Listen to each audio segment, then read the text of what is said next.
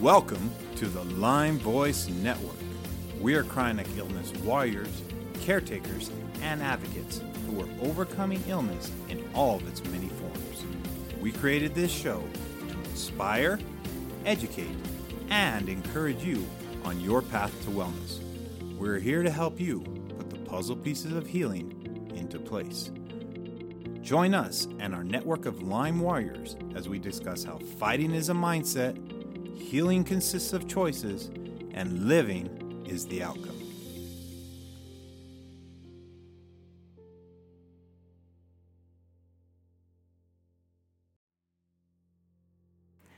Hello, friends. Today's podcast is brought to you by these sponsors Urbane Medical. Urbane Medical is a boutique ketamine infusion center located in sunny Scottsdale, Arizona. They provide a hospitable environment rather than a hospital environment. They're eager to accommodate your family in any way they can during your time of healing. Ketamine can promote a sense of well being, decreases brain fog, and reduces chronic nerve pain. I interviewed the owner Jonathan in episode 109 for more information. I can attest what a therapeutic environment they offer at Urbane Medical. And Jonathan Evertson, the owner, makes you feel safe and comfortable and also has some really fantastic playlists available upon request. I have seen with a number of my coaching clients that ketamine is a game changer on a number of levels. So if you are in the Scottsdale area, check out Urbane Medical. Envita Medical Center, a center of excellence for personalized oncology and Lyme disease treatment located in Scottsdale, Arizona. What defines Envita is the undeniable truth that every patient who has the courage to come to Envita and walk through their doors discovers the incredible healing and compassionate care that can only exist in a clinic that is radically focused on patient outcomes.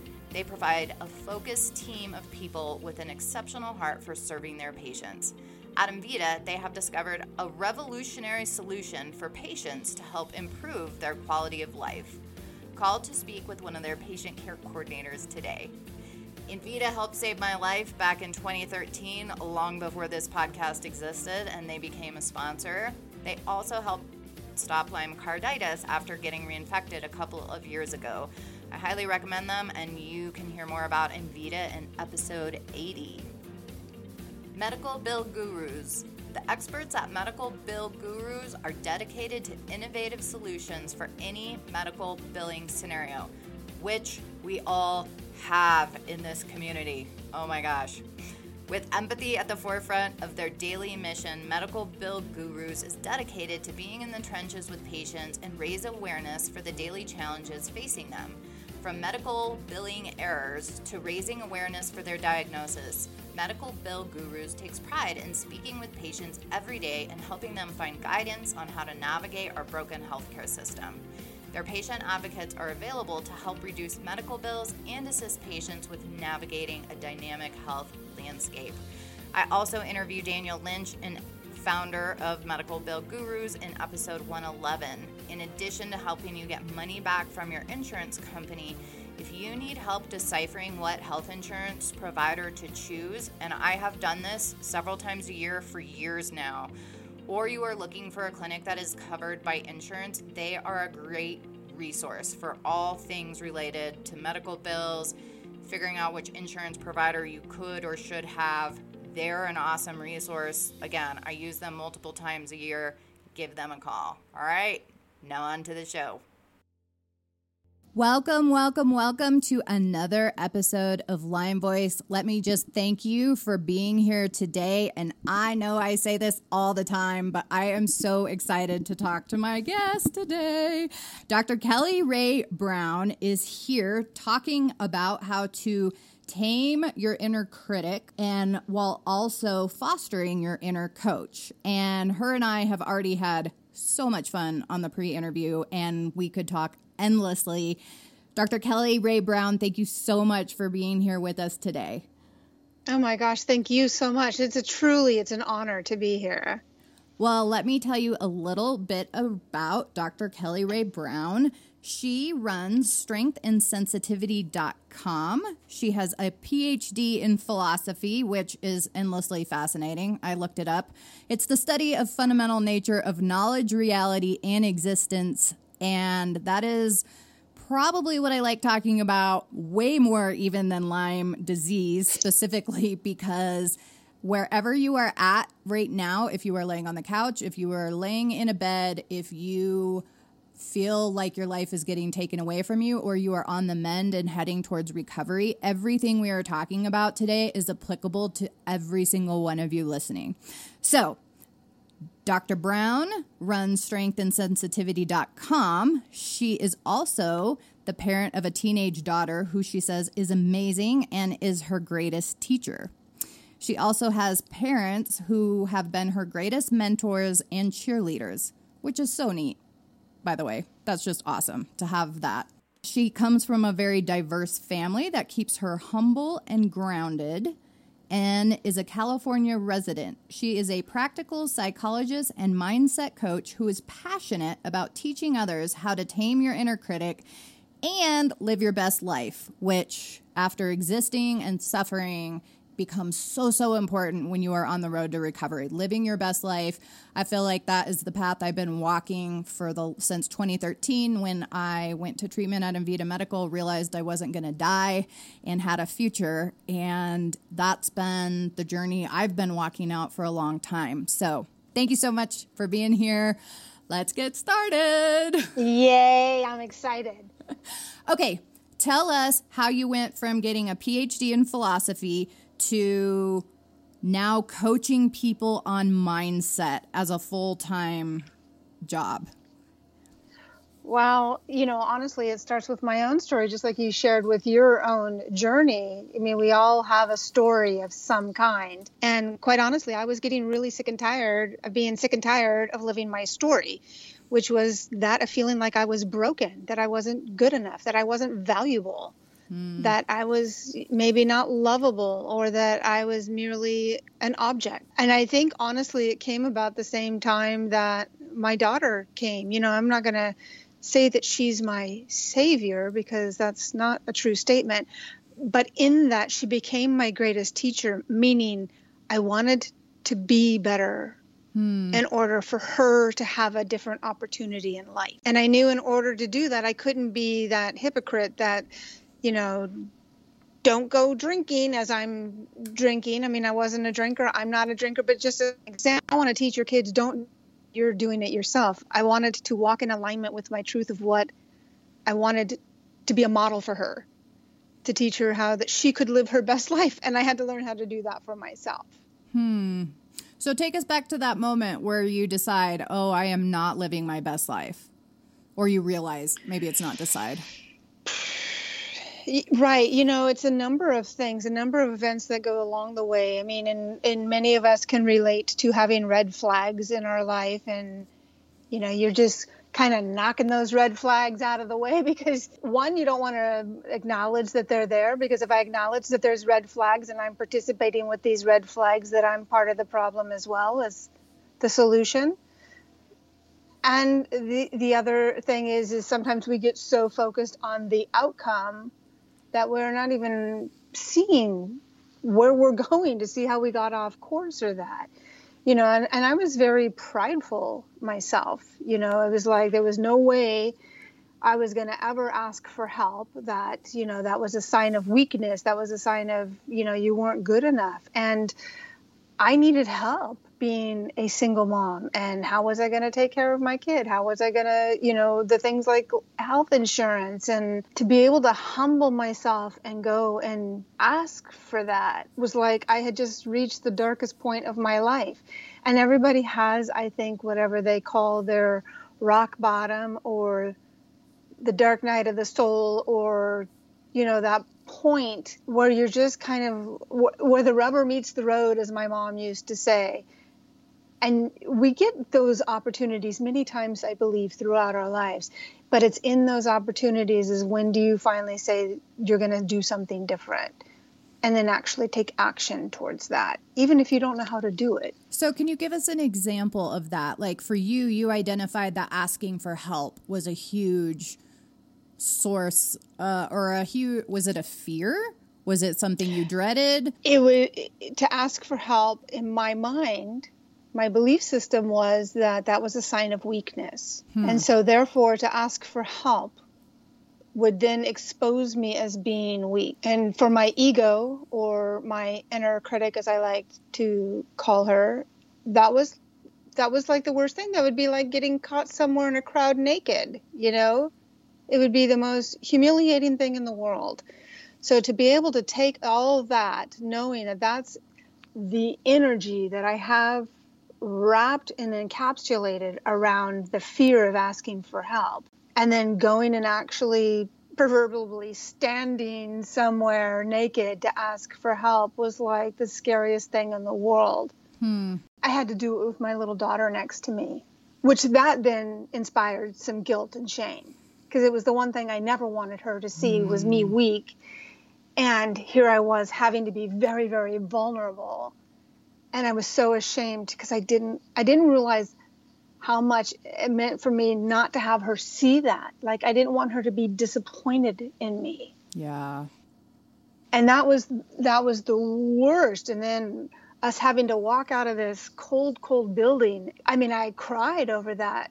And I had to really work through the emotions and the process of, but what was your end game? My end game was I needed to make sure that we could get help, you know, in the form of health insurance to make sure that we were going to have those things available to us. So, but that's a whole process you have to go through and it's can take time you know, yeah. it's not like you just walk out of there and be like, yep, well, I'm going to go rationalize that and say, well, it's for their betterment. No, I mean, come on. Right, because there's two different. There's a couple of different ways to look at that. Going, going and applying for Medicaid or health insurance or food stamps or whatever it is that you are in need of does as a parent make you it can fill you with one obviously you are vulnerable if you're there you're vulnerable um, and so it can fill you with guilt and shame. And I have been there and I have experienced all of that. And you do walk out like,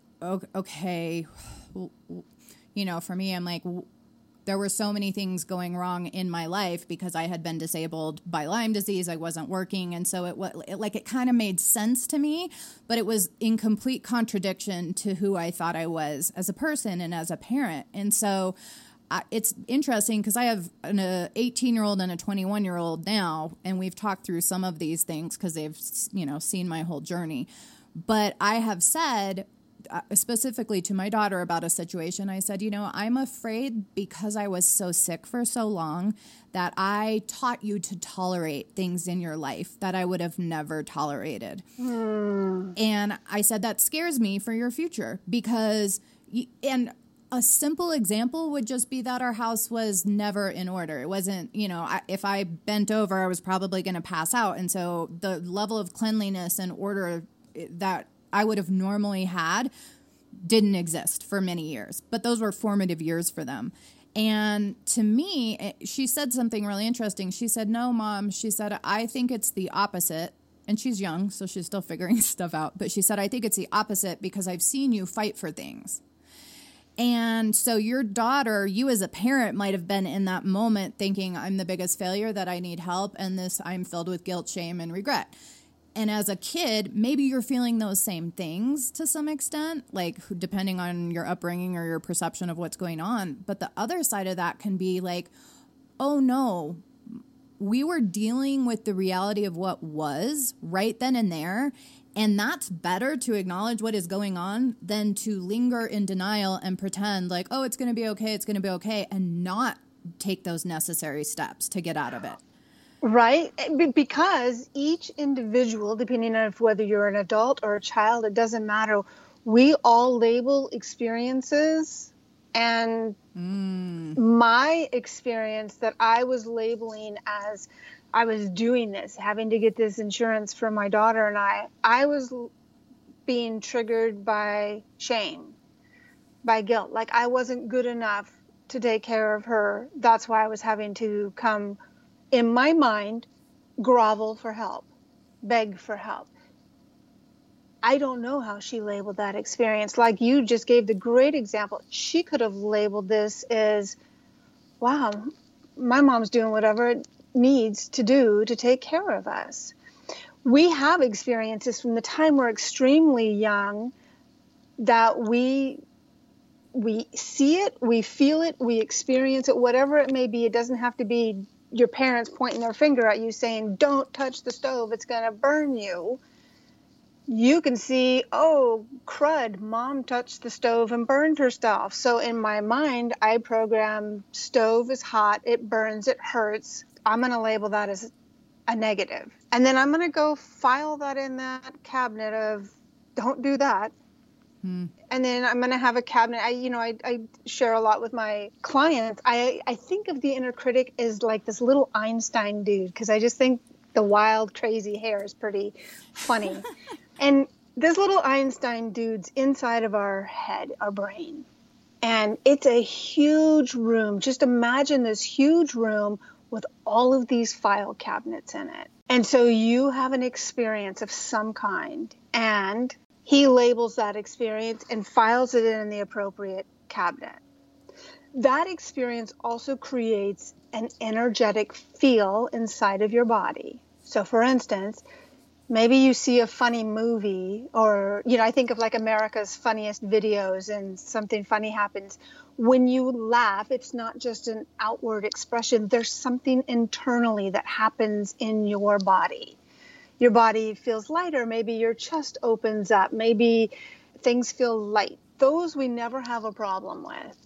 We never say, doggone it, I wish I didn't feel so good, or I wish I didn't feel so open and light and joyful. We don't even question those. We celebrate those when they come along. Yeah. The same is true if with guilt or shame or sadness or any of those things, those have an energetic feel inside of our body. When you think of those lower, quote unquote, vibrational feelings of shame, of guilt, of hurt, of anger, of anxiety, of stress, of depression, any of those, even just us talking right now and bringing up those words, we could be potentially having a feeling inside of us hmm. of, oh, yeah, when I think of feeling sad or feel of hurt or that, my shoulders will kind of round a little forward. Maybe my head will tilt down a little bit. You know, maybe I kind of collapse inside of myself. Those things happen before we even are consciously aware that they're happening because we've been practicing them since we've been an infant. Hmm. And so I, I, know you and I both have talked about personal development and beliefs and that, and and that might just seem like a really woo-woo word out there, you know, because it's a big buzzword that's been happening over the last couple years.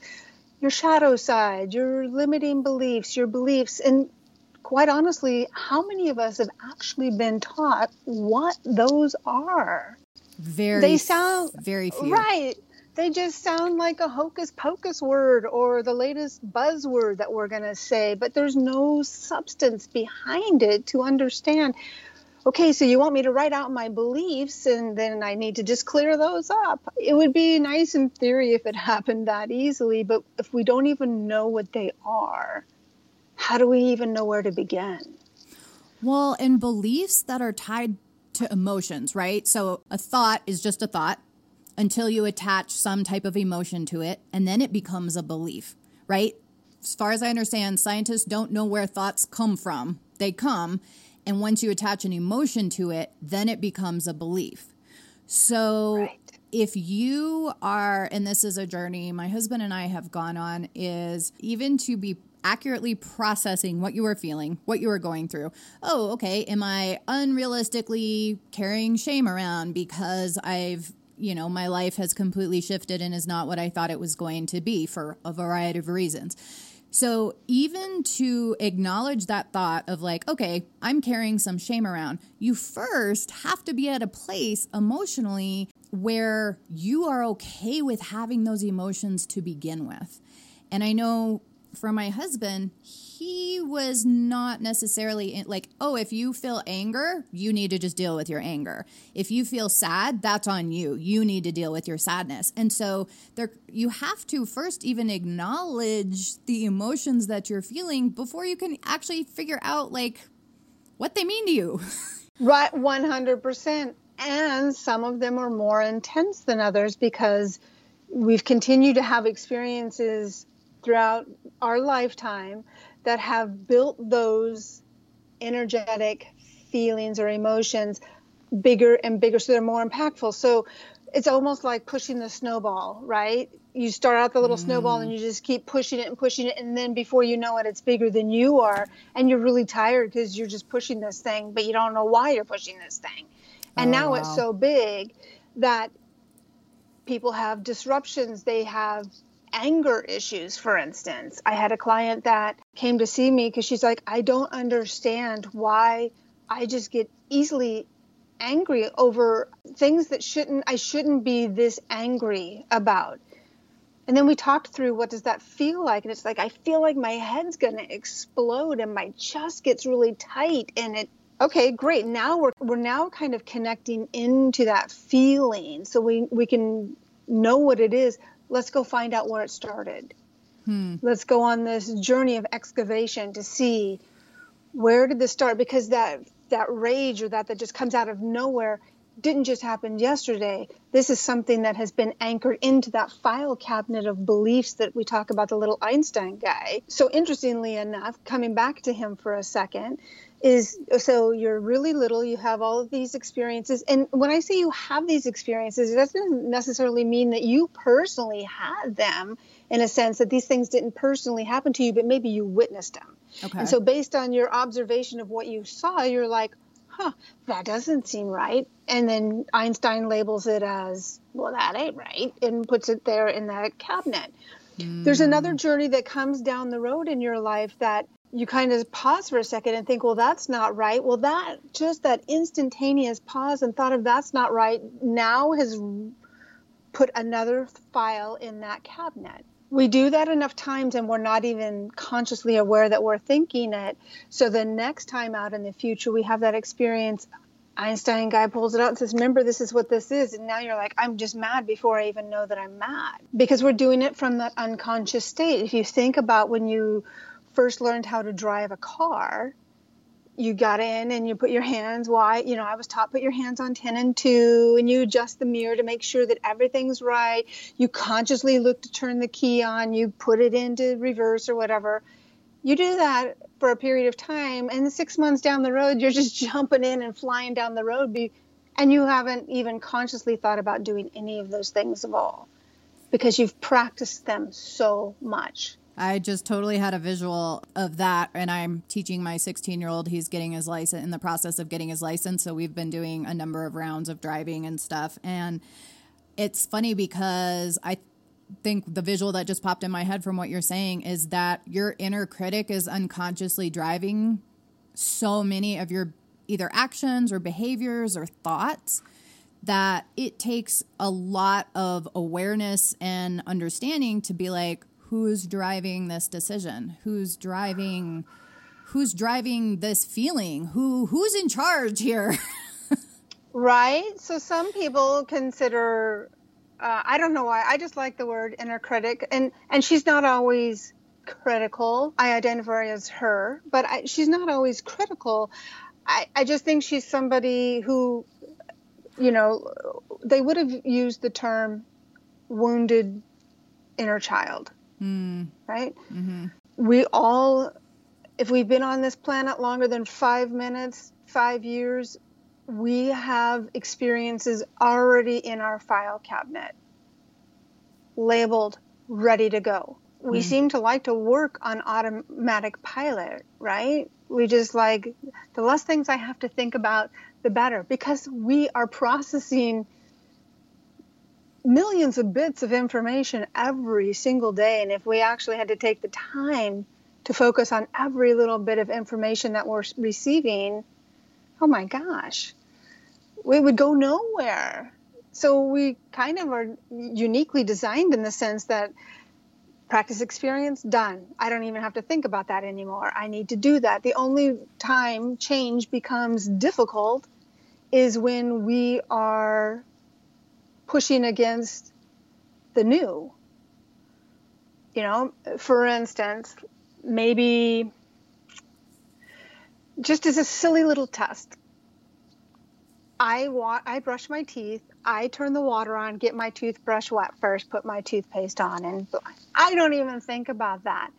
But if I want to do an example of change for myself and just see what comes up for me, I will go in and put the toothpaste on and then put it under the sink to get wet.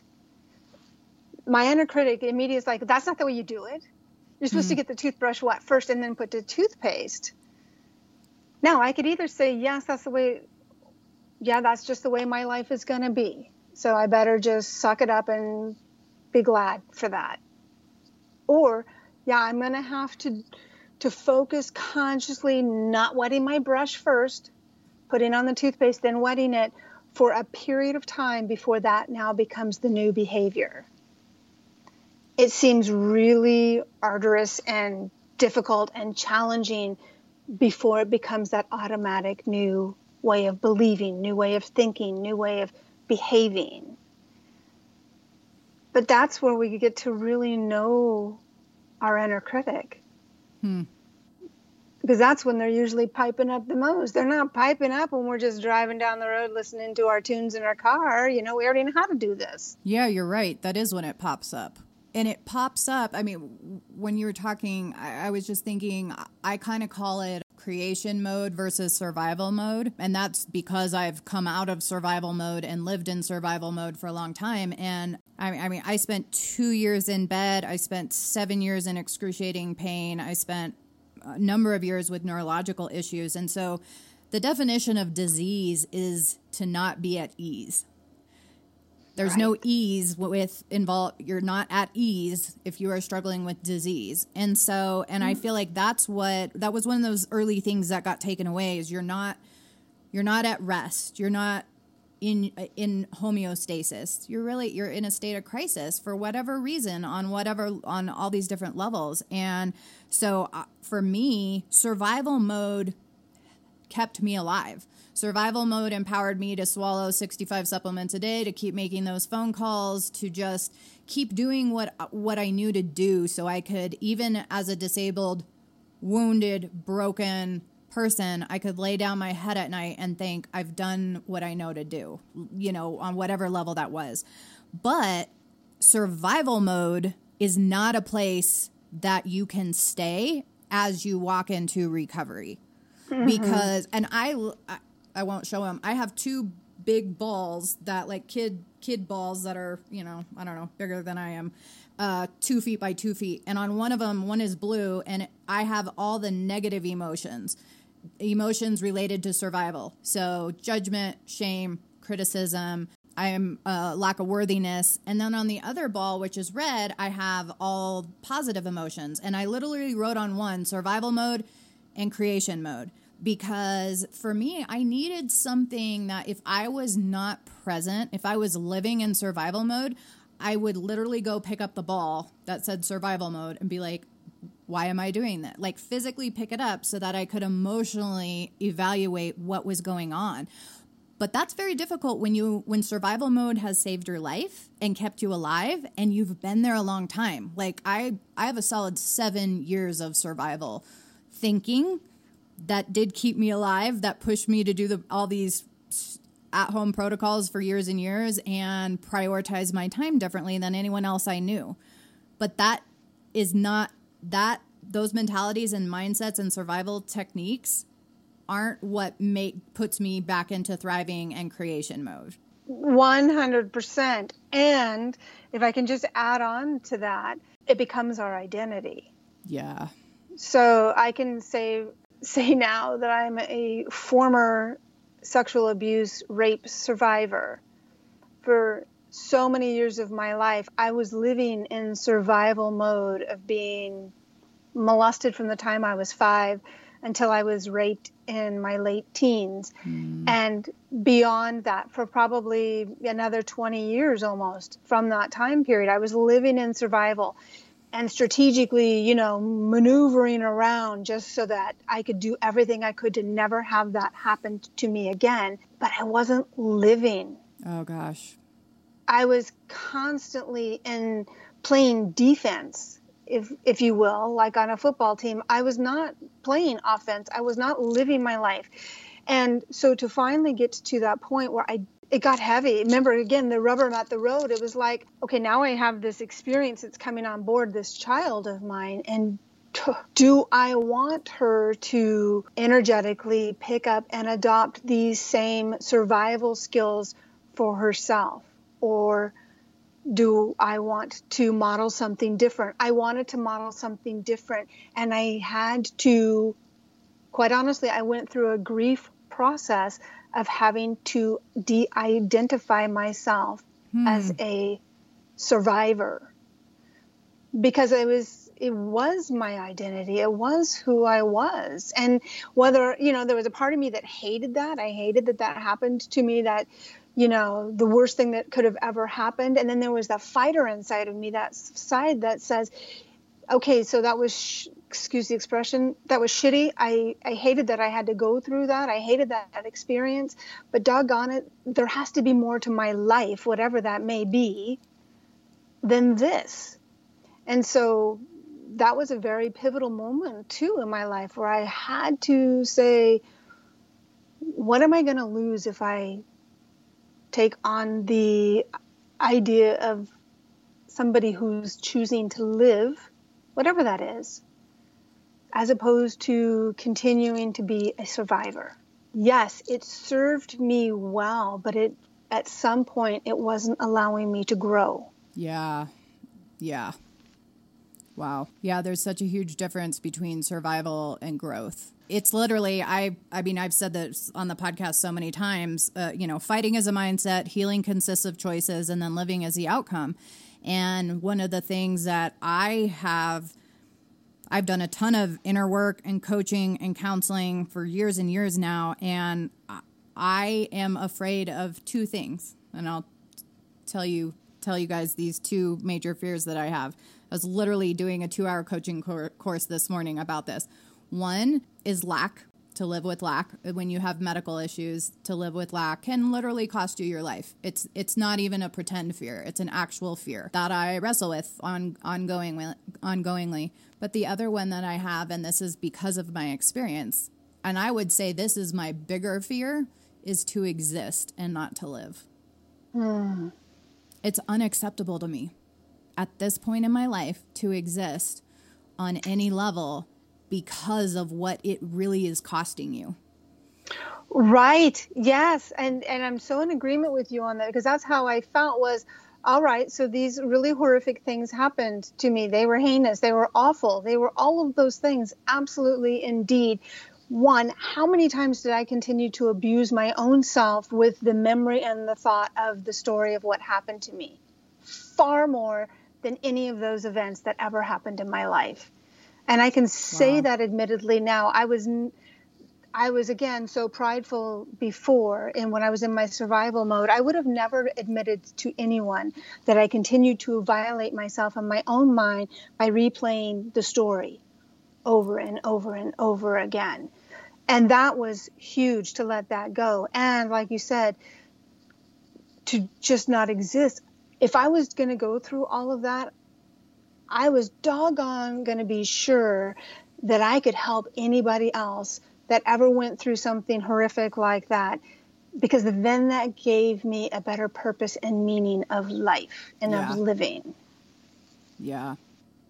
Well, and I that's why we started the podcast was I'm like, okay, what do I want to do with the rest of my life?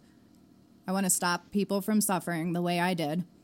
I want them to know that they can fight that there are choices that they can make to come out of suffering whether you go around mainstream medical whether you embrace alternative treatments whether you if all if all you can do is sit on your bed and watch TV are you watching TV that builds you up or tears you yes. down right? I mean yes. that's a simple choice. Are you watching? I quit. I i do now watch some dramas but I think I went through about 10 years where I could not watch a drama because if they were experiencing whatever horrific thing they were experiencing, like just analyze what you're watching.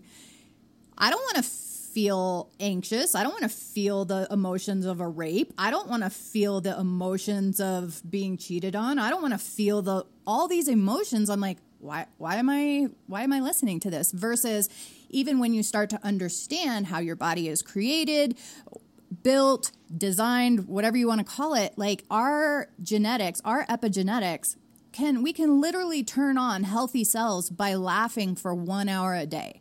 One hundred percent. It's funny that you're sharing that about the shows that you watch. I felt the same way about watching Lifetime TV or Hallmark movies. Oh, it's the worst.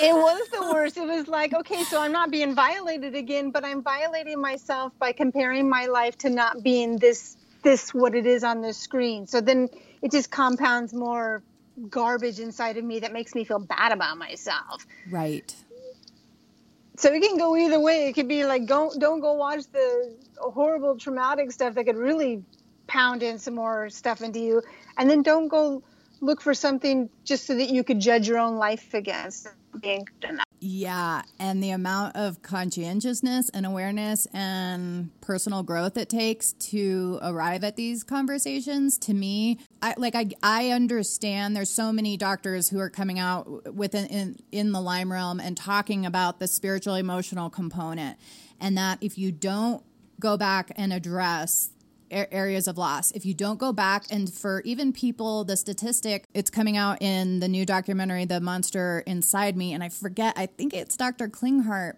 but don't quote me on that. He says specifically if you have had abuse from your childhood and you do not go back and deal with that within your Lyme journey, the chances of you staying in remission are very slim. And I see it over and over again. Like if you do not dive deep, deep into wanting wholeness, wanting to dig through all those areas of your life where you are existing instead of thriving or living. If you can't go through that process, and that's years, right? Like there's no magic bullet, you don't snap your fingers. If you can't Right. If you can't do that, then aren't you to me, and maybe that's why I just don't want to exist, then I'm living by other people's emotions and other mm-hmm. people's scripts and other people's agendas. And I'm like, ugh, I don't like this. Well, I'm thinking about, you know, we talk about the little Einstein guy being in our head in the file cabinet room, but here's the other thing that some people may not know is every one of those experience experiences have also been fused in your cellular body.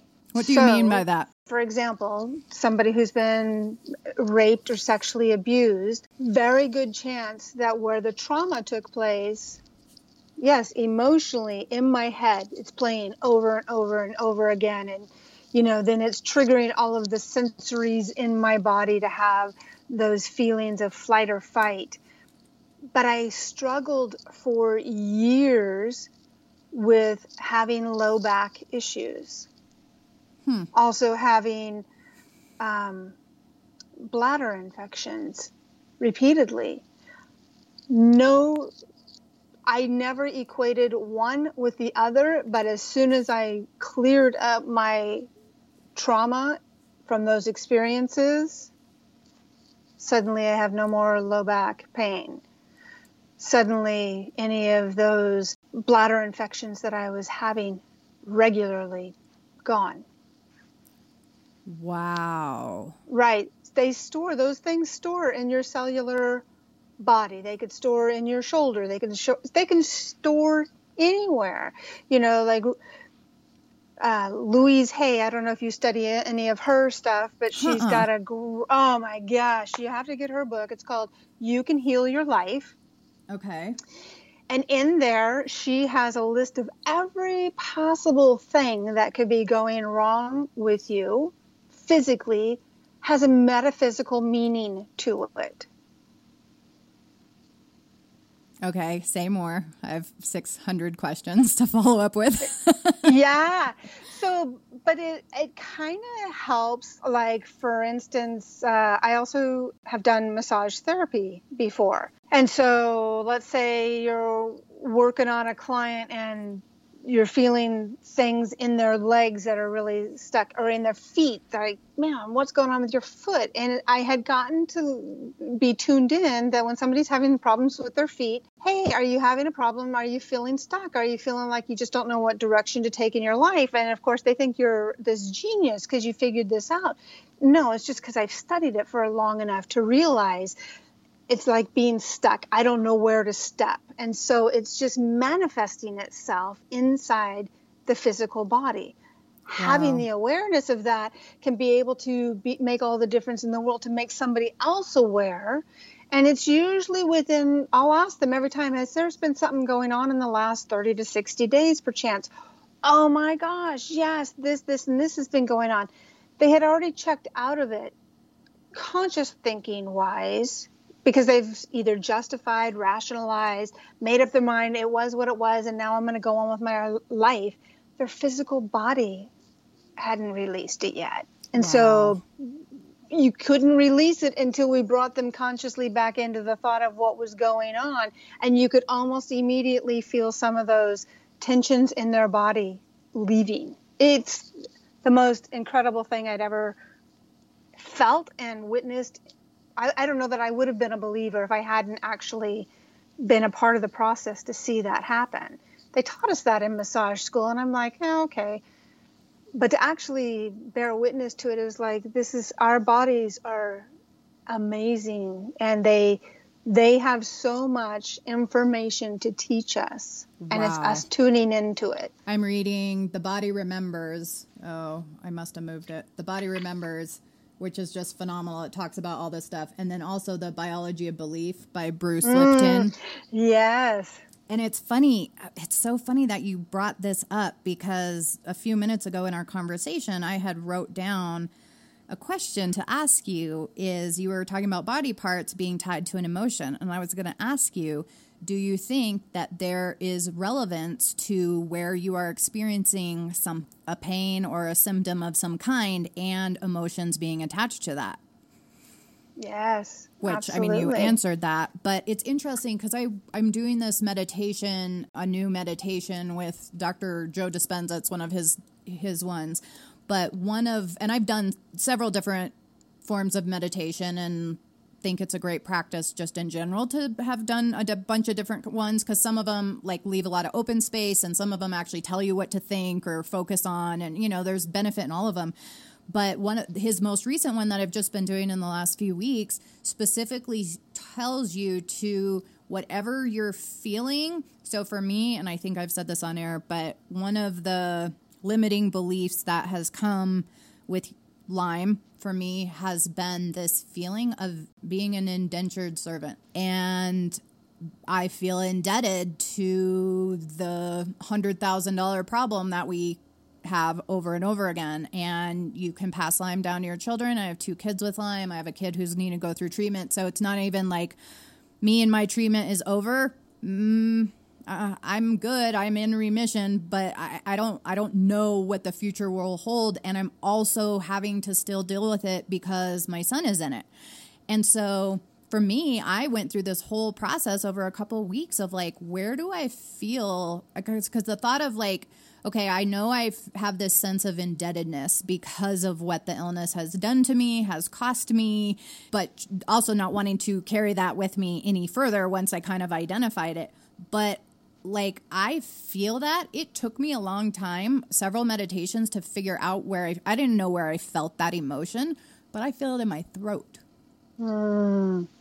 I don't know exactly what that means yet, but that's not a good thing. I'm like, what is that? What is that? Like feeling like I'm choking or, you know, like losing my breath or, but that's a whole new thing for me, I think, is understanding where you feel an emotion in your body. Well, and thinking about, you know, and maybe this is a little bit too woo woo, but I think of chakras.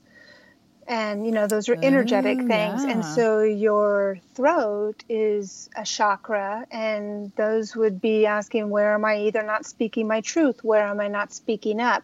Where might I feel like I don't have a voice? Oh, that's fascinating. Oh my gosh, I knew you were going to be so fun to talk to. One of the things you said in the pre interview that I just thought was so fascinating, and this again is, I feel like, a newer concept to me in the last couple years, is the power that our emotions hold within us. And that's one of the things I've learned through meditation in the last couple years is that as you release those negative energies, those negative beliefs, that correct me if I'm saying this wrong, that those the opposite, the positive energy comes to you or is released within you.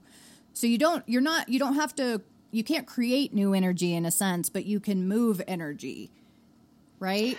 You can. So one of the um, techniques that I do with my clients is called it's a mental and emotional release technique, which essentially the goal is to let's go find the root cause of this belief and it's interesting because some people will come in and think they know what the re- root cause is because it's the thing that's irritating them the most. Like my client, I talked about being angry. That wasn't the root cause. That was the representation of how it came out, but that wasn't the root. And when when we got to the root, she was just like, "Oh my gosh!"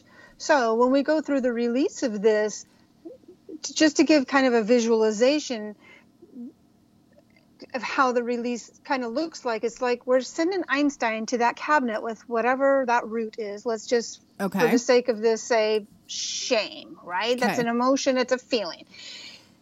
We send him to that, where that started, and all the things that have piled up, clears out that file cabinet. So, clearing out that negativity, as you talked about then immediately going into a hypnotic state, or you're kind of halfway in there, and then we're filling that cabinet back up with positive, anchored in uh, affirmations, positive thoughts. Because here's the thing I learned about when I first started learning this technique was okay we're getting rid of the the negative emotion or we're getting rid of the charge because that's yeah. what really fuels us is the charge but then this file cabinet's empty and it can make people feel emotionally like there's a void. Huh. Like there's an emptiness. And my thought behind that was I'm a little afraid that if there's too much void or too much emptiness, it's going to scare people and they're going to want to go grab those things that are familiar, which is the things that we just purged out of there. Hmm. So if we can fill that cabinet back up with things that are going to be empowering, that are going to be sustaining and strengthening and all of that, there's no gap, there's no void.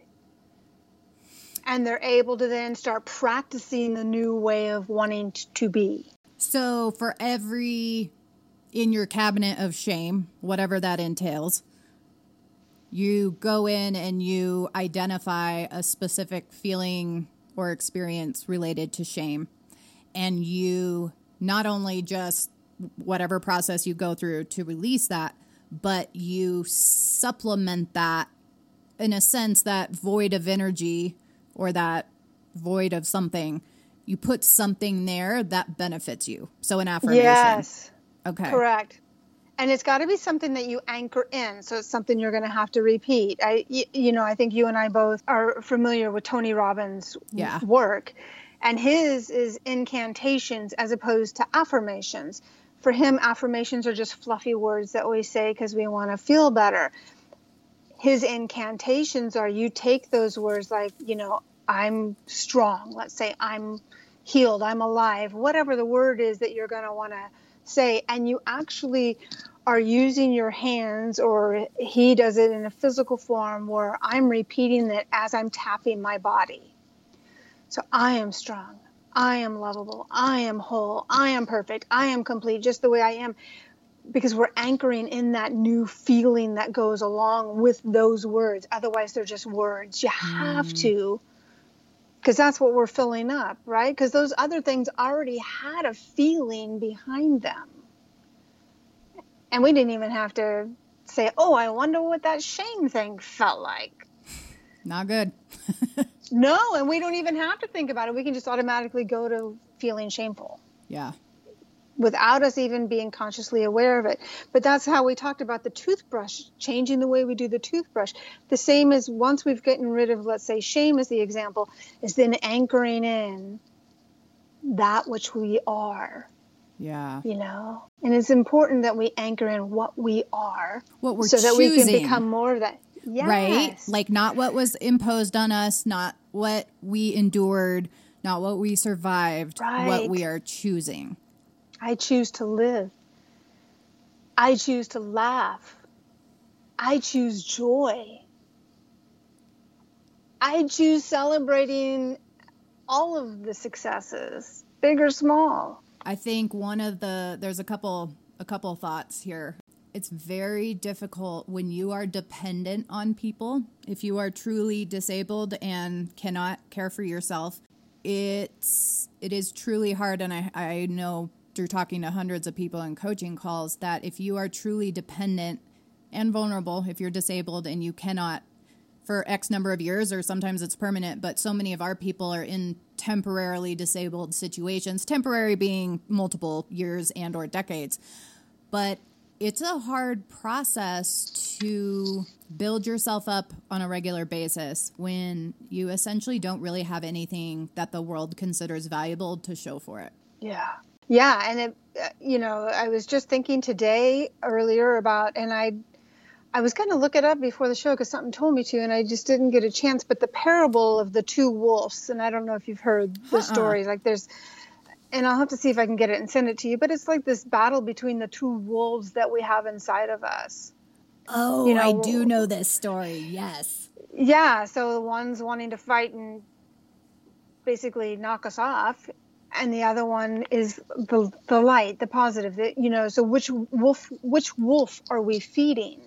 Yes. So, yes, I totally understand that for many people that are in a situation like what you described about, they are, I guess, for lack of better words, at the mercy of somebody else. But that somebody else doesn't have the ability to control what it is that you have inside your head. So if that's getting somebody to or listen to your show, if that's what they get dialed into, they're going to get that that they can remember I need to feed that wolf. I need to feed the wolf that knows I am worthy. I am deserving. I am lovable as opposed to letting the surroundings eat you up. That's a good analogy for that story. Let me read it. I just pulled it up here. Oh, awesome. I'll read it. The story of two wolves. An old Cherokee is teaching his grandson about life. A fight is going on inside me, he said to the boy. It's a terrible fight, and it is between two wolves. One is evil. He is angry, envy, sorrow, regret, greed, arrogance, self pity, guilt, resentment, inferiority, lies, false pride, superiority, and ego. He continued, The other is good. He is joy, peace, love, hope, serenity, humility, kindness, benevolence, empathy, generosity, truth, compassion, and faith. The same fight is going on inside of you and inside every person, too. The grandson thought about it for a minute and then asked his grandfather, Which wolf will win? The old Cherokee simply pr- replied, The one you feed. Mm-hmm. Yeah, so that's, I mean, that's kind of going back to creation mode versus survival mode. Right. Are you feeding your inner in, indentured servant or are you f- feeding feeding the victor like you know what whatever Right. the, Are you feeding the warrior? You know, warriors fall down. Hmm. The difference is, as a warrior gets up, it doesn't matter. The warrior is whatever you make it inside your mind. You know, you look at Stephen Hawking. I mean, what a brilliant, brilliant man. Everything in life told him he, he, he you know, he could have chose the other wolf, right? He could have chose to say he had all these disabilities and all of these things that would he would never be anything. But he chose not to, to go down that road. And yes, we may. I, my parents, like I said, ear- you said earlier, was they were my greatest mentors and my greatest cheerleaders. I was blessed. They didn't teach me about beliefs. They didn't teach me about, you know, values. They taught me manners. Mm. But you know, they weren't necessarily, you know, in some ways, I guess I could say I had a leg up because I had parents who cared, who showed up in my life, who celebrated me and schooled me along the way too when I needed to be put into check. I know that some people haven't had that fortune. And yet there's people who have had way worse than me who are doing amazing too yeah and that's because they chose that Right. Yeah. It just really does come down. There's so much we can't control but it does come down to choice right. over and over again. So let's shift gears a little here. You had said something in our pre interview that I want to address because I just thought it was such a powerful way of thinking. I have said, uh, and anyone who is in the chronic illness realms knows our medical system is so, so broken. I believe, in my personal opinion, that we are living in socialized medicine.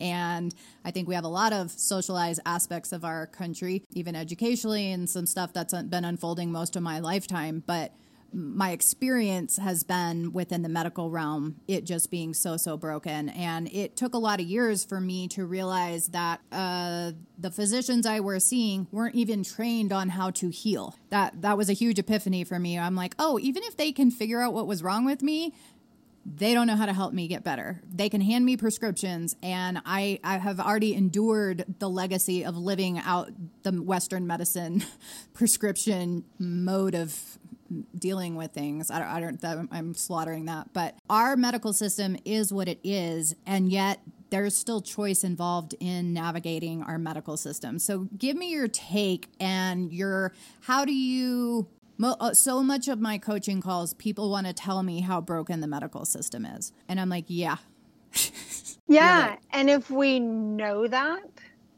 then how do we for lack of better words how do we play with that what do you mean by that?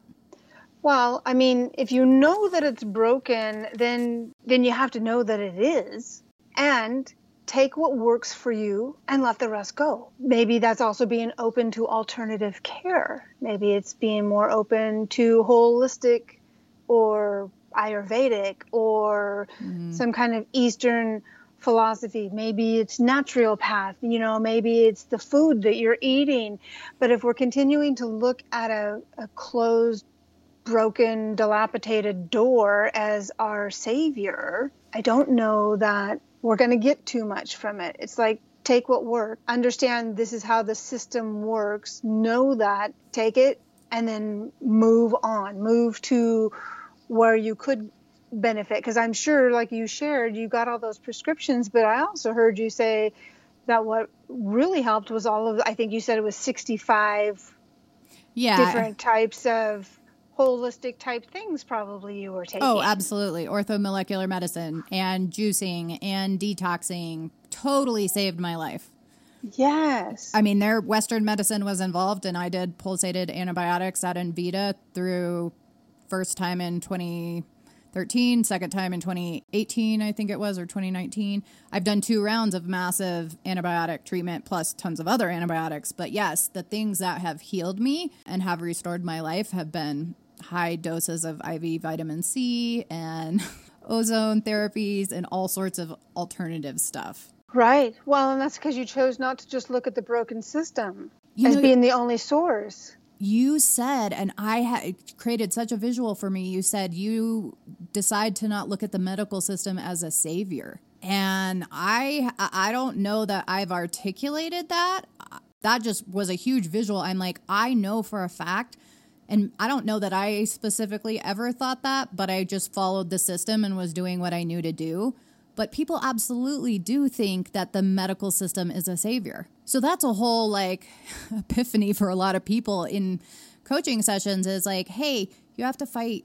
Like, no one, I tell people, no one is going to save you. You have to do right. this. I am literally right. My next book will be Become Your Own Damn Hero, is going to yes. be the title to my next book because whether you, and there's nothing wrong in and of itself of hoping for a savior unless you give your power away to it, right? Like it's okay to be saved. It's okay to be built up by something else or a system or a person unless you're giving your immediate present power and away to something right? Does that make any sense?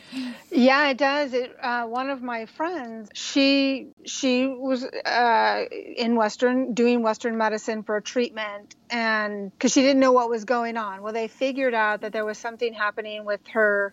I think it was her kidneys.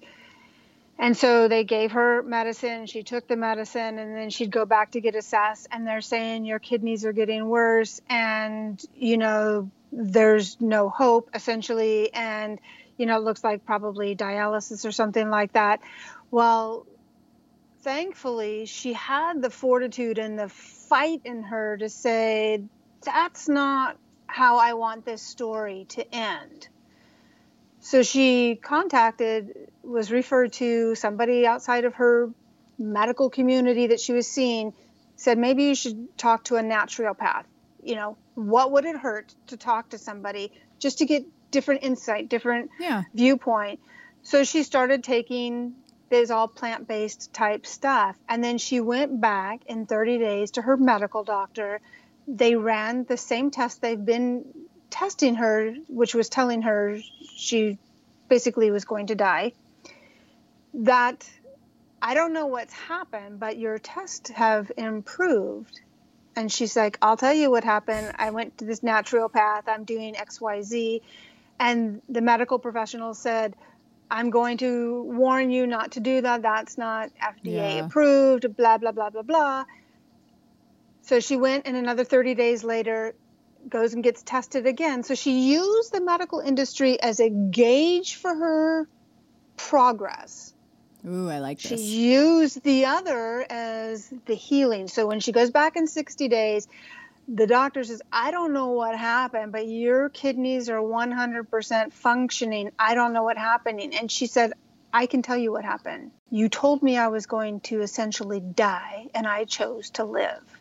Hmm. And I thought that was just so powerful that one, I give her so much credit that she was willing to go outside the norm, the norm of what her family thought she should do, the norm of what her friends or society or anything thought she should do, and got more information. And as a result of that, fought for herself. Wow. And that's what I see with all my coaching clients. Those are the listeners we have if they're listening, they're fighting on some level, right? Or they want to yeah. fight in some new way. And you do, you have to think outside the box. You have to give up. I've had so many coaching clients say to me, well, if a treatment plan was effective, it would be covered by my insurance. And I'm like, oh, I'm so sorry you're living in that land of illusion because that is not going to happen. They are a company, they are for profit companies. And you are the product that they make money off of. Believing that, it, I mean, let's all hope, let's live there for a moment and believe that the system is actually designed to heal you. It's not. It's just absolutely not. But to look at it as a gauge, I think is a valuable marker because we do have some phenomenal aspects of Western medicine, especially for acute things. But to- 100%. And to remember that westernized medicine is focused in one direction all of their training, all of their experience and knowledge is focused one way. Eastern medicine is they're not looking at Western medicine as their model of how they want to. They have their own beliefs and modalities and treatments that work for them. So it's like if we understand that, then let's let's play. Let's play in a different mm. couple of arenas and see. Yes, you can use the Western for, like you say, the gaugeability. Are you progressing? Let them scratch their heads that you're progressing in the right way. Yeah. Let them boo hoo your success. It's just bumping up against their own belief because their belief is it should be this way. That's not going to be all of Western medicine. You're going to have people even in the Western world. And if you're fortunate enough, you might find one that is open to these other things. But you know, I don't know that those are far and few between that are there. Be your own advocate. I love that. And I think one of the things you had said in our pre interview is you said it's not personal. The system is right. broken. Don't make it a personal thing. And I have made it personal. Like, if I spent seven hours trying to get a prescription refilled, it took 12 phone calls, and I had to talk to three different offices, I'm like starting to lose it. I'm like, I've, this has consumed my adult life. I hate this game. If but then it becomes personal. If for me, if I, I, just really appreciated when you said, don't let it be personal. I'm like, okay, it is what it is. The system is broken. And when you know the system, and I've seen for so many years, doctors fighting just as hard as patients to treat each other. You know, p- doctors want to treat and heal, patients want to heal and be treated. And we're fighting yes. this system that exists. And Okay, that's not personal. Just know that it's there, use it for how it serves you, and then go around it. Right, learn how to play it. You know, when I think about going to get your driver's license at DMV, I mean, that's a system, right? We have one system for getting our driver's license. And it's such a huge monster, and we're just one little person trying to get our car registered or get our driver's license that it's almost like not even an even playing field. But if you understand, oh, this is a, a structure hmm. of processes that they're not doing this to me. It's not personal. I get to choose if it's personal or not. I get to choose if I'm offended by how long I have to wait on the phone. Right. I get to choose how irritated I am because, you know, another one of my appointments got canceled. And knowing that in those choices, what am I feeding myself? What is the fuel in irritation? What is the fuel in disappointment? What's the fuel in sadness and grief and anger? And how much is that impacting your current situation? Yeah, so that leads right into right your own inner critic when you're sitting on the phone for the umpteenth time, pissed at the world, pissed at the medical system because you're having to refill something and it shouldn't be this hard are you inner critic, right? Are you yeah. are you feeding something that benefits you? Are you living in survival mode or are you going to shift and live in creation mode? And I remember my my son Nathan, who is 16, his health just has gone downhill this last year, and we're starting a bunch new. In February, he's starting a whole new treatment program for Lyme, and um, he had a series of surgeries that triggered a bunch of stuff. And for about two months, literally, could just eat soup. And I remember just getting really tired of making healthy soup over and over again. and and I said and I wrote myself a note. I can say, "Oh, I have to make soup today or I get to make soup today." Yes. I have to do it either way. I'm going to feed my kid. I'm going to feed him good food like but what energy and what what I'm putting into it and it was a game changer for me. I looked at that yes. note card for several weeks. I'm like, okay, I get to make soup today or whatever. I get to do an enema. I get to juice for myself. Those are choices. Right. And how many times could you, you know, it would have been really easy to flip the switch and let your inner critic say, oh, have to make soup today. And then just almost kind of the ridiculousness of it is you could almost make yourself laugh silly over, oh, I get to make soup today. As, as ridiculous as that sounds, it just put a smile on my face thinking of that. I have to never puts a smile on my face. Ever. Huh. Yeah, you're right. Well, and I mean, you've seen those studies about, oh, I uh, about uh, they're on YouTube where they take water and one of the water containers is getting fed like positive things and happy music and the other container of water is getting fed negative stuff. And then they measure the energy. And so if we don't think that everything we are doing is impacting us epigenetically, emotionally, our ego, you know, inevitably our finances or the decisions we're making, the opportunities we take or don't take, man, every it, it comes it makes you realize that everything matters. Right, and everything is energy. We yes. get to put the vibration on the energy. It's I so- mean, we have so much control and so much power that we inadvertently just give away to circumstances, to situations, we forget how much power we have. I think we especially forget when we're being victimized in some yeah. capacity, right? Or oppressed. Maybe you're not being victimized, or, or maybe you're being oppressed. Maybe you, you know, your body has been in so much pain that you can conclude quite easily that you would be better off not alive. Mm-hmm. I mean, I know so many of our listeners are at this place on a moment by moment basis where they're choosing to keep pushing forward. They're choosing to keep fighting. They're choosing not to cave into the sorrows, the fears, the grief, the shame, whatever whatever comes comes. So, one of the things that you had mentioned is talking about, well, one, your meditation practice, which meditation has just been huge for me on a lot of levels as far as identifying those limiting beliefs. But you talk about identi- you talked about identifying your inner critic. yeah. So, um, some people may hear again another kind of grouping of buzzwords that are, I've noticed happening over the last four or five years is your inner villain, your lizard brain, your monkey mind, the you know the thoughts that just keep spinning around in your head. And for me, I was like, that that doesn't feel very personal. I just that still feels outside of me, and I'm realizing these things that are happening are happening inside of me. They are me on some level.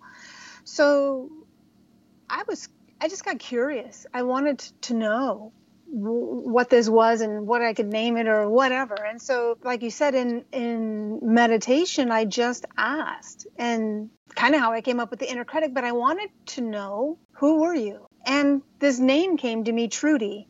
So Trudy is my inner critic, and in my mind's eye, I had this this flash came before me of this really surly, tough looking, snarky teenager. I went, oh, huh.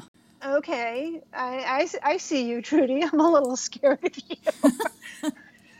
Yet it was so powerful because now I had somebody that I could talk to. I had somebody I could grapple with. I had somebody who I could, if I could tame them, then I could remain more in control of my own life that I was wanting to create for myself. Hmm. I had to learn her languaging. I had to learn what it was that she needed. So would because you would you say that like your inner critic is your shadow self? Yeah, that would be a way of saying it. It's also your wounded child, the one that started labeling all of those experiences, whatever they may be, whether you experienced them, witnessed them, heard them, or didn't do any of that, but you just decided this is what this experience is going to mean to me. So for for those of you who don't understand the shadow side of things, I'll just give you a very quick example. Like I grew up in a very um, my dad was a pastor, and so I grew up in a very altruistic household. And in an altru- there's some great benefits of being involved in a household like that. You learn to think of others first. You serve people. You you meet people's needs. You you know, in a sense, it's a form of ministry. You're ministering to people wherever they are hurt and broken. Uh, the shadow side of that is that you or for me, this was my example, you may not learn to have boundaries because other people's needs are more important than your own or you're expected to give and or serve and that might not be what is best for you. And for me that became so apparent and abundant when i literally was losing the ability to get up and function. And i remember telling my dad who is a pastor like i don't know how i fit in the church anymore. I can't be involved. Where does that leave me? And honestly the church did not have answers for me. So there's every everything. My parents are also like my parents have been like your parents.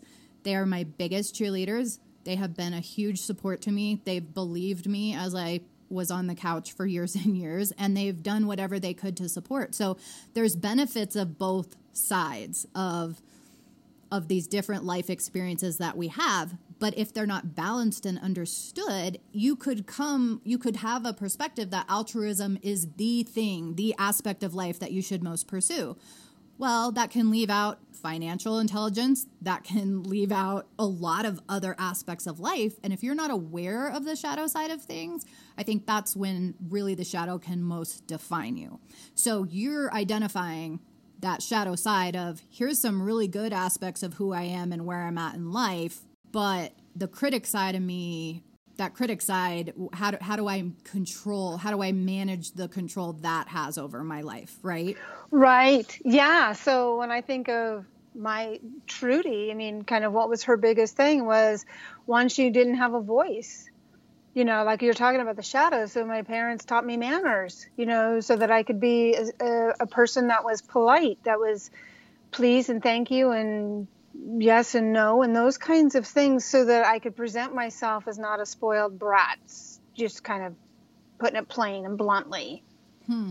the shadow side to that was being maybe criticized. Maybe it was, you know, children are to be seen, not heard. Right. It doesn't really matter. It's what did I what did I interpret all of that as when I was young and what did I build a belief around that? So as I, you know, had my sexual abuse, immediately I put down that I was just an object. I was mm. not a person.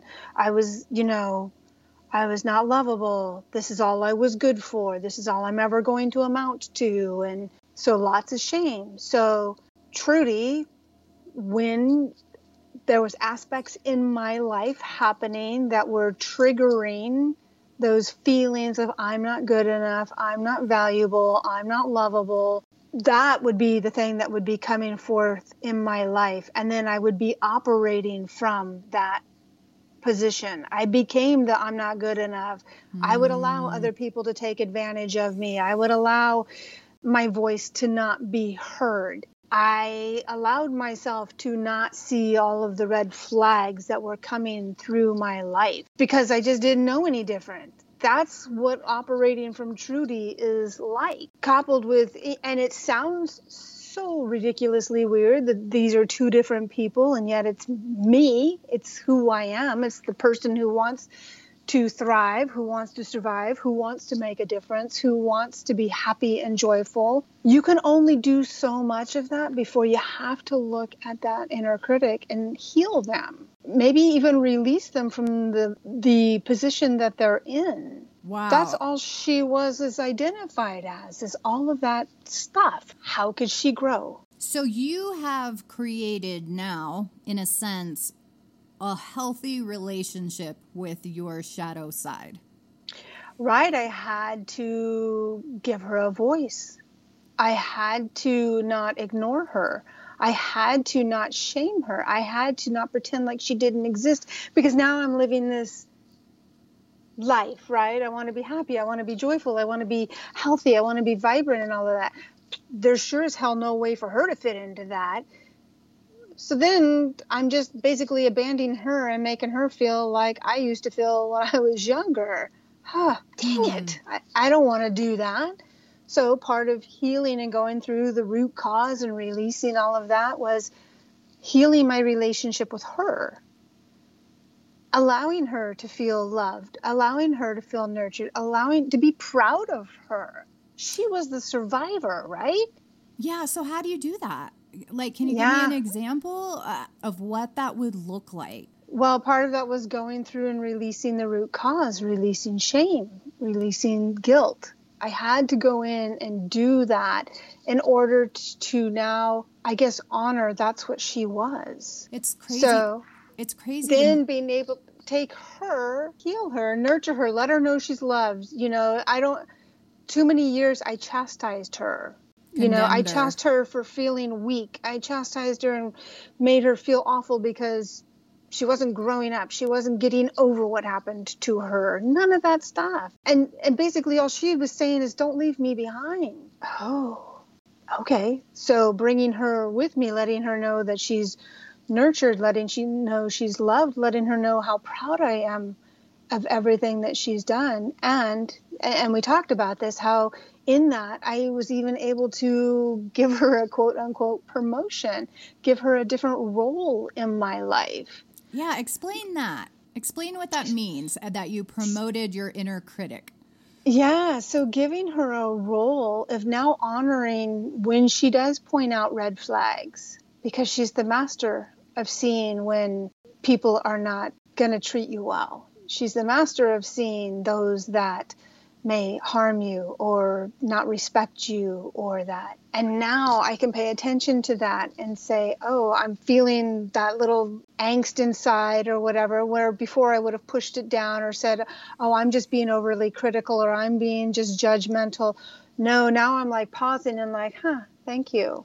I'll pay attention to them more. I'll pay attention to the situation a little bit closer. And as soon as I do that, then that feeling or that vibration or that energy of angst or that just calms down because she knows, okay, she heard me, she's paying attention, and and we're going to go through this together. And it's just been a game changer. You know that doesn't work every day because some days you just wake up and you feel like crap. You just do and there's nothing that no no sunshine in the world's going to make you feel good. And that's all right. That's the day you just say i got you trudy hmm. we'll rest today hmm. i love you so in diving in dealing with those deep rooted emotions dealing with those thoughts and beliefs understanding the triggers by doing that work you have empowered your subconscious which impacts everything you've empowered your subconscious to play an actual you've actually empowered it to be a more substantial role than the role you were trying to stop it from being. Right exactly. And there's some days still i use the metaphor of driving a car. There's some days that trudy's really like amping up her game. She's really like wanting to be in control of the day. And I'll just say, look, Trudy, I hear what you're feeling, and I want you to know you can either ride in the passenger seat or you can get in the trunk, but no matter what, I'm driving. You're still going with me. You get to choose where you sit in the vehicle. Because sometimes we have to. We have to not let that take us over to get through your day. But that took that takes practice. It takes practice to know when that subconscious is triggering you because you're not feeling good about yourself. You're not feeling good about your situation. You're not feeling good about the results that you're getting. And knowing when you're just tired that day and those thoughts are coming up. Or are you falling into old behaviors and pattern? Are you are you kind of scared for your next step forward? So then that's when that voice comes and starts to tell you all the reasons why it's not going to work. Thank you for your advice. Thank you. I'll take that into consideration as I step forward. Because it's building a new relationship with that part of yourself, that subconscious, unconscious mind that has to be practiced like the toothbrush example I gave earlier. Yeah. So let's talk about the difference. I mean, oh, one of the things I wanted to say, which is pertinent to your experience, you know, going through sexual abuse as a five year old, that had nothing to do with you at all. and yet, I, one of the things that I have just pondered endlessly about and have been so drawn to different survivor shows and people who have overcome hard aspects of life, if you have truly survived something, it's amazing to me. And you hear it like in the documentary with all the gymnasts recently that came out, it's on Netflix. They all felt shame for something that was being done to them. They had nothing to do with it. They were the wrong person or they were the wrong person in the wrong place. You, as a five year old, none of that is on you. I was an 18 year old on a camping trip. I get bit by a tick alters my life forever. That wasn't specifically about me. Right. But that aspect of the shame and guilt that comes on you as a victim, as someone who's being oppressed, as someone who's being denied medical care, that stuff is so powerful. Yes. And it's so confusing to me because we it doesn't matter if you're a military guy dealing with PTSD or a gymnast who has been abused, or a fi- innocent five year old who has been victimized. For some reason, we take it on. We relive right. it. We make it our responsibility.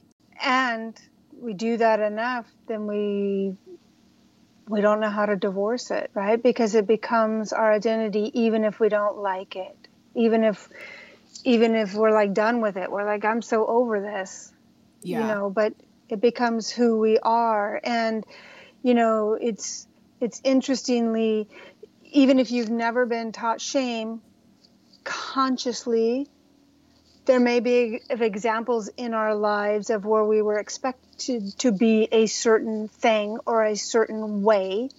And then when something disrupts that, we feel like we're failing. We feel like it's our fault. You didn't go out and purposely look for a tick to say, man, I'll take a chance with this one and see if nothing happens to me.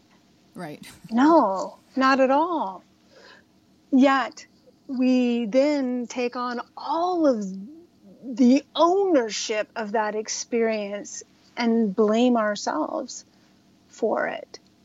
And that's that's where we have to do the work. That's where we have to look at where did that belief come from that this is my fault or that I am responsible for this. Because we can look at all the rational, logical reasons why all of that happened. That's not the part that's destroying us. Yeah. It's the part that we've labeled as I'm no good, I'm bad, it's my fault this happened. And that is a process to get out of.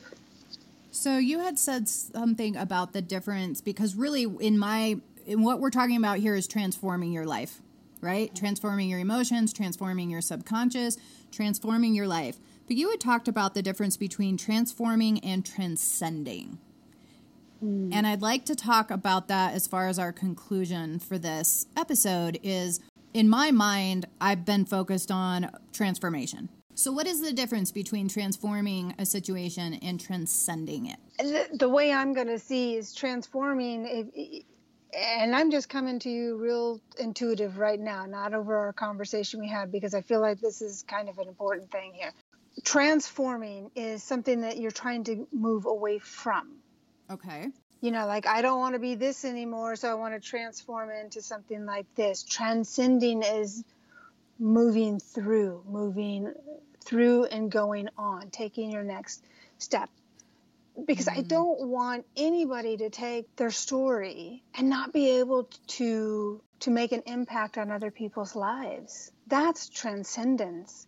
Is when you can take a story, a situation, you can heal from it, you can grow from it, you can learn from it, and then you can teach it to others. You can share it with others. You can help.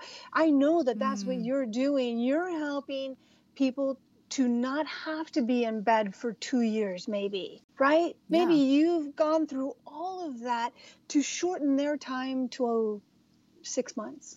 I don't know. But is that not amazing? That's what transcendence is. That's like you're taking it all with you. You're you're not staying married to the story. You're learning from the story, growing from the story, and being able to teach the story to others who mm-hmm. are at the very beginning of their journey. That's where you leave a legacy. I love that. Transforming is part of the transcendence. You know, like when you think of a butterfly, a butterfly is transforming. It goes from the caterpillar through all of the stuff into a butterfly. Transcendence is now the butterfly teaching the other ones how to do it. Powerful stuff, man. It really is. I mean, right? You're living proof of it. You're doing it. You see it I, am sure you have. We haven't even talked about your radio show. Oh my gosh, we haven't talked about the fact that you have a radio show and you get to do this and help people. And I know you have your, your coaching clients and all sorts of examples of what you're seeing. You're seeing the empowerment of people taking control of their lives, dealing with their inner self, their inner critic, and then figuring out how to leverage it and change it for something that serves them. Right. And just like you, I mean, we could probably agree on this that there is no greater joy, no greater high, no greater experience in the world when you can see it click for that client or that person who just you can see it physically in their body in their eyes even when something just switches and it's like, mm. I got this. Yeah. I don't know how I'm going to get there. I don't know how I'm going to do it, but I know right now. Yeah. And it's like you just, you've just witnessed a miracle as far as I'm concerned to see that somebody now has met themselves where they are and are ready to fly. Yeah, yeah, it's good stuff. yeah, you see their power. You see they've tapped into their own power source. Yeah. And I from my perspective that's usually what it is entails is it's just tapping into the power and the strength that's already there. Getting yes. shoving away all the stuff, evaluating the meaning of the words we're using and then figuring out what works for you. Wow. All right. Well, tell us where all our listeners can find you and hear about you. And I know it's at strengthandsensitivity.com. Yep, that's it. Strengthandsensitivity.com. And then tell us about your radio show.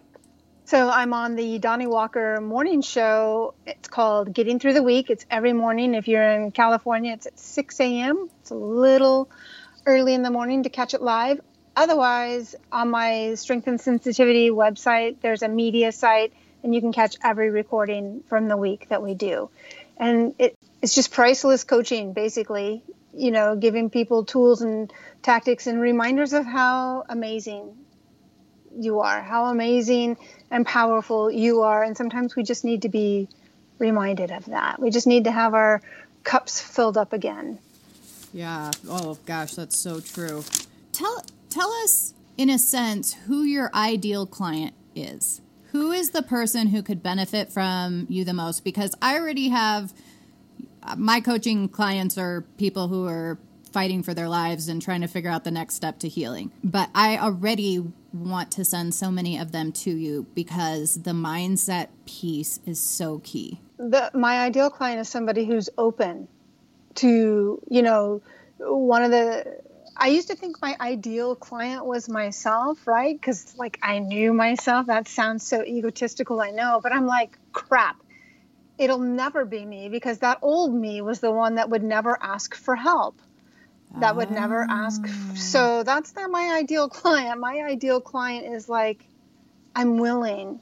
I'm, I'm willing to try, even if I don't know, even if I'm scared. That I mean, that's one of the hardest things about coaching somebody is getting them to come to their first appointment. Because what's happening is their inner critic is the one that's saying, hey, you know what, just push a little harder, just do a little bit more, just do this other thing. Oh, you don't really want them to see who you really are. And do you really want to see who you are? There's all of that fear and nonsense noise that keeps people from showing up, from taking that step. And then when they show up, and it's a conversation like what you and I've had today, they're like, why was I so afraid? And I get that. So for me, the ideal client is somebody who knows that they they want more for their life. They they know that they've gone through some stuff in their life and they want to move past it. They want to they want to heal and they're willing to be open to seeing if this is something that could help them do that. All right, for those of you listening,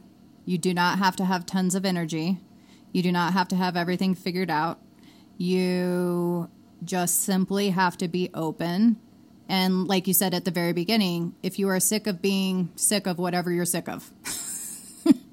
yes if you're sick of being filled with anxiety, if you are sick of having negative emotions control the outcome of your life, or maybe it's special events, like that's a real thing too. You have triggers and anxiety around certain events, and so you manifest and don't function the way you want to. Maybe specifically, you function the way you have been trained to or programmed to. Right? Who doesn't who could benefit from a coach when I think of the show Rocky? Rocky was trying to be a fighter on his own, but when he got a coach, he had somebody who could see things that he couldn't see.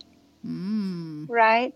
He cuz the coach isn't as personally involved as you are with your own situation. Remember we talked about it not being personal. The medical system is a facility, it's a process, it's a function. But it's personal because it's you going through that. And sometimes having that coach like i'm sure that you do with your clients no doubt is you're just a step behind to remove to see the whole process to keep them taking their steps forward and cheering their success when they do that. Yeah that is something i absolutely love. I get text messages from different coaching clients throughout the years. And i mean i've been talking to people for eight years but i've been coaching for five. And I will get text messages from people on the top of a mountain or on their favorite lake that they haven't been able to get to for years or out with friends for the first time. And that to me, I'm just like, that is so, I, that thing I love the most is like, you're with, you get to be with them as they make very hard decisions that I wish no one had to make. You shouldn't have to fight for your life. You shouldn't have to go back and deal with this stuff that was done to you unfairly or unjustly and yet that's part of overcoming it is going back and not letting it own you and so that's just so powerful to be there with people in their crisis but then also be there in some way you know within their victories that to me is just huge Right. Well, I mean, it goes, I, and you probably teach on the primal, four primal needs of life, you know, I mean, that's kind of what we're going through. We have a need for certainty. We have a need for uncertainty, which, you know, your need isn't, hey, I need to go get bit by a tick because, you know, my life is so boring right now. No, that was an unexpected thing that happened, kind of like with last year that happened. And we have a need for significance. We have a need to to be heard, to be understood, to be visible. You know, we ha- and there's nothing wrong with that. There's nothing wrong with any of those things, and we have a need for love and connection. Well, and, and not- so not having to go through this alone is mm. no shame, no shame. Yeah, and I actually I think that's some of the best parts of coaches is that they coaches on whatever level have been through it and can meet you where you're at and then take you to that next step. Thank you so much for being here. We could talk endlessly. This is going to be a crazy long episode because it, it all matters and it's worth talking about. Thank you so much for your time and sharing your stories of vulnerability and doing what you're doing and helping people overcome this stuff. Because this Thank mental, you. this side of things, if you don't deal with this, you may or may not leave a legacy. You may or may not maintain relationships. It's that important. Right. That is how you play the game of life. Oh. Yeah, that's how you play it. What? The the mental aspect. Everything else is just part of the game. You know, getting up, going to work every day, hitting the red lights, you know, when you're letting the game play you and when you're playing the game, when the game plays you, it's mm-hmm. when you get mad that you've hit every red light on the way to work. When you cannot let that red light irritate you, get you mad, get you flustered, get you anxious, get you stressed out, you're winning at life. You're playing the game and winning. I am going to end with a quote that's so pertinent, and I don't even remember where I heard it from, but it says, If you play the part of a pawn, expect to get picked up. No. Oh. That's right? brilliant. Yes. So, if you are playing the part of a pawn and you do not like the hand you are dealt or where you are getting played, call Dr. Brown. She can help you. we'll play a better game. Yeah, let's just play a better game, right? That's that's that is such as life. All right. Thank you. Thank you so much. Disease is contrary to life. Therefore, wherever disease exists, life must also fight to exist. Good job fighting, Lyme fighters. Keep it up. We'll see you next time. Lyme Voice contains general information about medical conditions and treatments. The information is not advice and should not be treated as such. Okay, Lincoln? Okay. The medical information on Lyme Voice is provided as is without any representations, warranties, expressed or implied. Okay? Okay. Lyme Voice makes no representations or warranties in relation to the medical information on this podcast. You must not rely on the information on this podcast as an alternative to medical advice from your doctor or other professional healthcare provider. If you have any specific questions about your medical matter, you should consult your doctor or other professional healthcare provider. And for you, you consult your parents, okay? Okay. If you think you may be suffering from any medical condition, you should seek immediate medical attention. You should never delay seeking medical advice, disregard medical advice, or discontinue medical treatment because of information on this podcast. Got it, Lincoln? Got it.